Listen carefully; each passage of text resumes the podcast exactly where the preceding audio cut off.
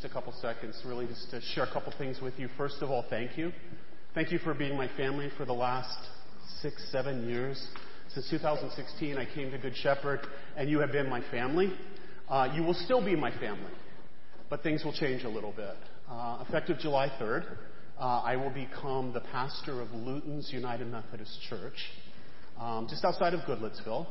It's a little small church. Its claim to fame is that it's JR's mom's church, and it's a church JR actually grew up in. Um, it's a cute little church just uh, off of 41, and they need a pastor. So the bishop and the district superintendent asked me if I would begin to fill in on the behalf of Luton's as their pastor, and after saying no, like five times, um, I realized that maybe God was trying to tell me something and it was time to do yet again another job. So let me just kind of set some things kind of in order so that everybody has the information. I still work for United Methodist Men. I will be working for United Methodist Men. Um, I will be serving the church, and I will still have a life here at Good Shepherd. Pastor Regina has been very gracious um, to say yes when I said I still want to be part of the life and the ministry of this church. Um, this, you are my family. You have been my family in Tennessee for six years, and I want to keep that connection. But I would ask that you would uh, continue to pray for what God's will is for me, for Luton's church, and most importantly, what God's will is for Good Shepherd. God is doing amazing things here at Good Shepherd. And I would ask that you continue to keep that in your prayers. You're not going to get rid of me that easy. Um, we'll be around. We'll be around doing some guy stuff with uh, Davis and the men, and I'll probably show up every so often. But, uh, but I just wanted to share with you because sometimes rumors get going, and it's like, oh, Pastor Rick hasn't been here for six, eight weeks. He's mad. No, he's not. he's not mad. This is home. This is family. But uh, God's calling me to kind of be on a different journey for a little while. So I just wanted to share that with you. Thank you.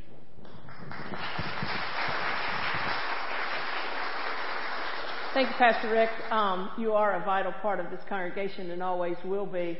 And uh, we're just going to lend you to Luton's for a little bit. just a little bit. Hear the words from 1 Kings chapter 19, verses 1 through 15. Ahab told Jezebel all that Elijah had done and how he had killed the prophets with the sword. Then Jezebel sent a messenger to Elijah saying, So may the gods do to me and also more if I do not make your life like the life of one of them by this time tomorrow. Then he was afraid. He got up and fled for his life. He came to Beersheba, which belongs to Judah. He left his servants there. But he himself went a day's journey into the wilderness and came and sat under a solitary broom tree. He asked him that, if, that he might die. It is enough now, O Lord, take me away, for I am no better than my ancestors. Then he lay down under the broom tree and fell asleep. Suddenly an angel touched him and said to him, Get up and eat. He looked, and there at his head was a cake baked on hot stones and a jar of water. He ate and drank and lay down again. The angel of the Lord came a second time, touched him, and said, Get up and eat, otherwise the journey will be too much for you. He got up and ate and drank. Then he went in the strength of that food forty days and forty nights to Horeb, the mount of God. At that place he came to a cave and spent the night there. Then the word of the Lord came to him, saying, What are you doing here, Elijah? He answered, I've been very zealous for the Lord, the God of hosts, for Israelites have forsaken your covenant, throw down your altars, and killed your prophet with the sword. I alone am left, and I will, and they are seeking my life to take it away. He said, Go out and stand on the mountain before the Lord, for the Lord is about to pass by. Now there was a great wind, so strong that it, it was splitting mountains and breaking rocks in pieces before the Lord. But the Lord was not in the wind. And after the wind, an earthquake. But the Lord was not in the earthquake. And after the earthquake, a fire. But the Lord was not in the fire. And after the fire, a sound of sheer silence. When Elijah heard it, he wrapped his feet in his mantle and went out and stood at the entrance of the cave. Then there came a voice to him that said, What are you doing here, Elijah? He answered, I have been very zealous for the Lord, the God of hosts, for the Israelites have forsaken your co- covenants and thrown down your altars, and killed your prophets with the sword. I alone am left, and they are seeking my life to take it away. Then the Lord said to him, Go, return on your way to the wilderness of Damascus. When you arrive, you shall anoint, you shall anoint Hazael as king over Aram. Then the Lord, the word of God to the people of God. Thanks be to God. Good morning, church. Yeah, you're still out there. Good. Good, good. Thanks for choosing to worship with us today. Uh, whether you're in person or online, welcome to, we're glad you're here. If it's your first time, welcome to the family. Everybody's family here at Good Shepherd United Methodist Church. And like uh, Pastor Rick has said, once you're here, your family. I want you to comment if you're if you're in the uh, online with us this morning. I want you to comment in the uh, comment sections during prayer requests. I want those of you in the house to shout out. Let me know you're here. We got a wonderful crowd this morning. I want to thank everybody for being here today, and we've got several folks online. So so thank you for choosing to be with us today. Thank you for we welcome all of our father figures here this morning and our fathers who are worshiping with us. We celebrate your day in, in big ways and small ways, but know this one fact. You are loved by your family, by your church family, by your friends, and for, but most of all, by the Most High God. I'm Pastor Regina, and I thank you for taking time to worship with us today. Several of us here this morning have just returned from the first inaugural Tennessee Western Kentucky Annual Conference that was held in Brentwood, Tennessee this week. Many others of you watched online as two annual conferences came together to celebrate their past, to be in their present, and hope for their future as a United Methodist Church. We left there with renewed optimism and energy that although we have work to do, the future of the United Methodist Church is filled with promise. We were given courage to step out in faith that, that whatever the future holds, the United Methodist Church will be leading the way, loving God, loving our neighbors, and leading others to Christ as we allow the, God's Spirit to guide us. You will be hearing more about these uh, the coming weeks, about some highlights from annual conference, and how we at Good Shepherd will be a part of the future God has in store. Now we've entered ordinary time in the liturgical calendar. That time of life in the church between Pentecost Sunday and Christ the King Sunday, what happens just before Advent. that's a long stretch. That's a long stretch for the cover of green, and there's little to celebrate. However, I couldn't help to think about that as I witnessed the business of the annual conference, the celebration and the worship that took place there that this is not ordinary time. I was even awakened one night by the Holy Spirit with the thought that there is nothing ordinary about ordinary time. Now that thought followed me throughout the week.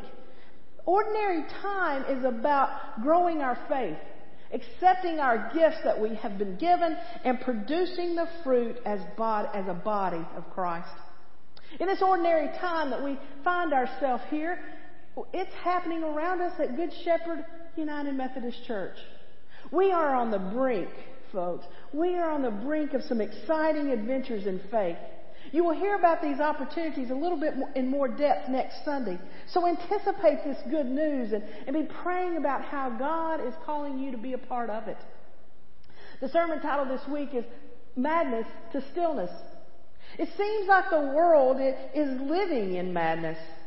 We, we have been for over two years, but this madness has changed from a time of illness and isolation and inward focus to a chaos of, of daily horrific violence in unsuspecting places, a rising cost of living, and a plethora of competing voices for our attention.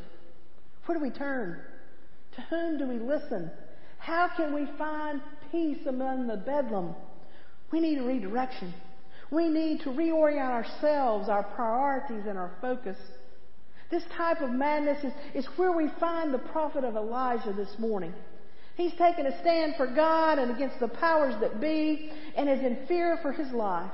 He's on the run. He ends up in the wilderness under a, a broom tree and, and just asks God to take his life. But God still has work for Elijah to do. God provided rest and food and water. Elijah continued traveling for 40 days and nights and arrived at Mount Horeb, the Mount of God. He entered a cave for the night where, where God asked him a question. What are you doing here? Elijah answers God with the details of all that he had done and why he was running. And Elisha poured out his fears to God. And God's answer? Okay. Go stand at the outside of the cave. I'm about to pass by. Elijah does what he's asked. Now imagine at this point, Elijah is fearful and in his fearful and defeated state is expecting to God show up in mighty ways to sit down and have a conversation and give him some great advice and reward him for taking a stand for what is right and provide a mighty display of God's power. That's what most of us would expect after being such a heroic uh, person of faith and, and to spreading and spreading these words of God for the world. Right? Now be honest with yourself now. Well, first thing God experience, Elijah experiences is a strong windstorm. A windstorm so powerful that rocks split. But God's not in the storm. Next, Elijah experiences an earthquake, then fire, but God's not there either. Then there was silence.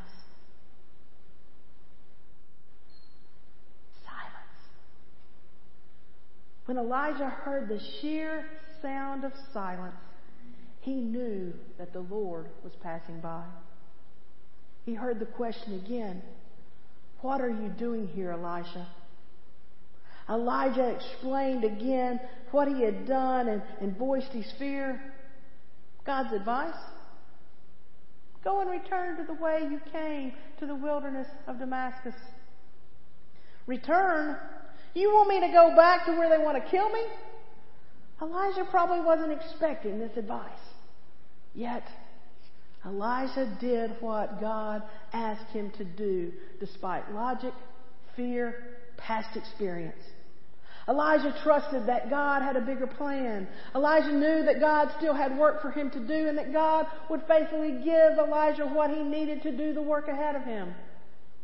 Faith, trust, assurance. That's what Elijah, Elijah received in the small voice that followed the madness of the wind, earthquake, and fire. What small voice do we hear in the deafening silence of our hearts? I hear the words that of Isaiah which we started this journey together with. Do not remember the former things or consider the things of old. I am about to do a new thing. Now it springs forth. Do you not perceive it? I will make a way in the wilderness and rivers in the desert. These words ring loud and clear as we enter into the future at Good Shepherd United Methodist Church, as we enter into this future as a UMC denomination, and we anticipate this good news that we will hear next week and move into the work that must be done at Good Shepherd United Methodist Church as we become the flagship church on this side of Hendersonville and in Sumner County. A church that is about loving God and loving our neighbor as we make disciples for Jesus Christ. In the silence, your Good Shepherd United Methodist Church leadership hears the words from Habakkuk 2 3. The vision, for there is still a vision for the appointed time. It speaks of the end and it does not lie. If it seems to tarry, wait for it. It will surely come. It will not delay. These words encourage us at Good Shepherd United Methodist Church because we've waded through the wilderness of debt. We have delayed maintenance and we have operated out of a mindset of scarcity, yet we have remained faithful. We can see the vision of the future that includes stepping out in faith to embrace what God is calling us to do, to respond to the call of leadership and courage, to stand for what is right and a good and a good life giving that is good and life giving, and most importantly, to listen for God's voice as He directs our future redirection. There will be lots of noise and madness seeking to capture our attention. Noise in the, in the word, world and noise in our own heads, but God's voice will be clear if we take time to listen. God is speaking, friends. It is evident in our leadership team's meeting. It was evident at annual conference this week. It is evident that God is speaking in the leadership of this congregation. We must listen. There's hope in our future. There is assurance that the Holy Spirit that, that came to us at Pentecost is working among us and within us. We have confidence that we can move from madness to stillness if we seek God's voice. God asked Elijah an obvious question. What are you doing here? God asked us that same question as individuals, as a church, and as a denomination. What are you doing here? We can answer this question with the details of how we got here and offer all the excuses that we can muster. But God has work for us to do now and in the future. We must redirect our efforts to completing what is before us so that we can move into the future with hope, a future with vision, a future with endless possibilities, and a dream that seeks to glorify God. To get to this future, we're going to have to be quiet. We're going to have to spend time with God in profound silence and allow our own selves to be set aside so that we can listen to God. We cannot rely on our own strength and wisdom, but we must seek the strength and wisdom of God. As God led Elijah to the mountain, God leads us into the future. Elijah did not find God in the loudness of the frightening world, but in the silence. Or as older translations of Scripture tell us, in the still, small voice. A voice of encouragement, a voice of presence, a voice of hope can you hear it? Can you feel it? Sometimes we run to the mountain to, to get away from the demands of the world, only to find the world's wind, earthquake, and fire has followed us. But in the midst of it all, if we listen to and for God, we will find God in the silence of our hearts in ways that we've overlooked. Too often we want those flashing lights and sirens, we want the wind and the earthquake and the fire, to announce God's presence. But often, God announces God's work in more subtle ways. God acts even in the stillness of everyday happenings in our lives. What are we doing here? We are moving from madness to stillness. We are anticipating exciting times ahead for Good Shepherd United Methodist Church. We are getting to work on our mission as we hear God's voice in the silence. We are listening for God to speak. We're, we're going, now we're going to end our time this morning with some time for listening. We will have some music in the background for those of you whose, whose silence is just too deafening for you to hear. Whether you're online, whether you're here in the house, at the altar, or in your pews, listen. Listen for God to speak. Silence the chaos of, of your competing, competing voices and listen and hear God. As our um, praise team comes, music will begin to be played. Let us enter into a time of prayer. Whether you're at the pews, the altar is open, but let us listen for what God has in store for us.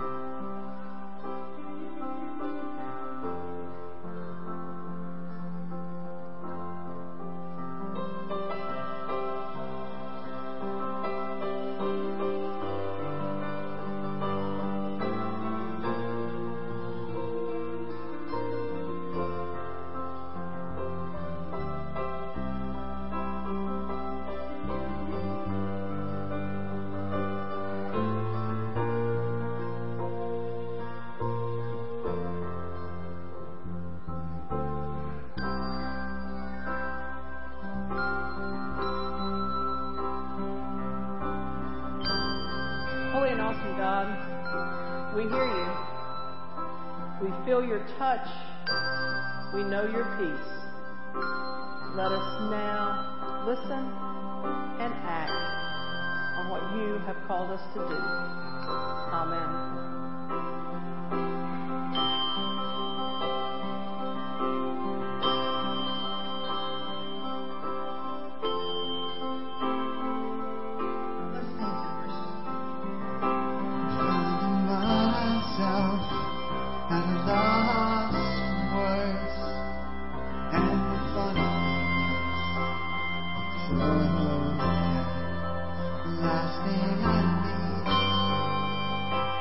For your servants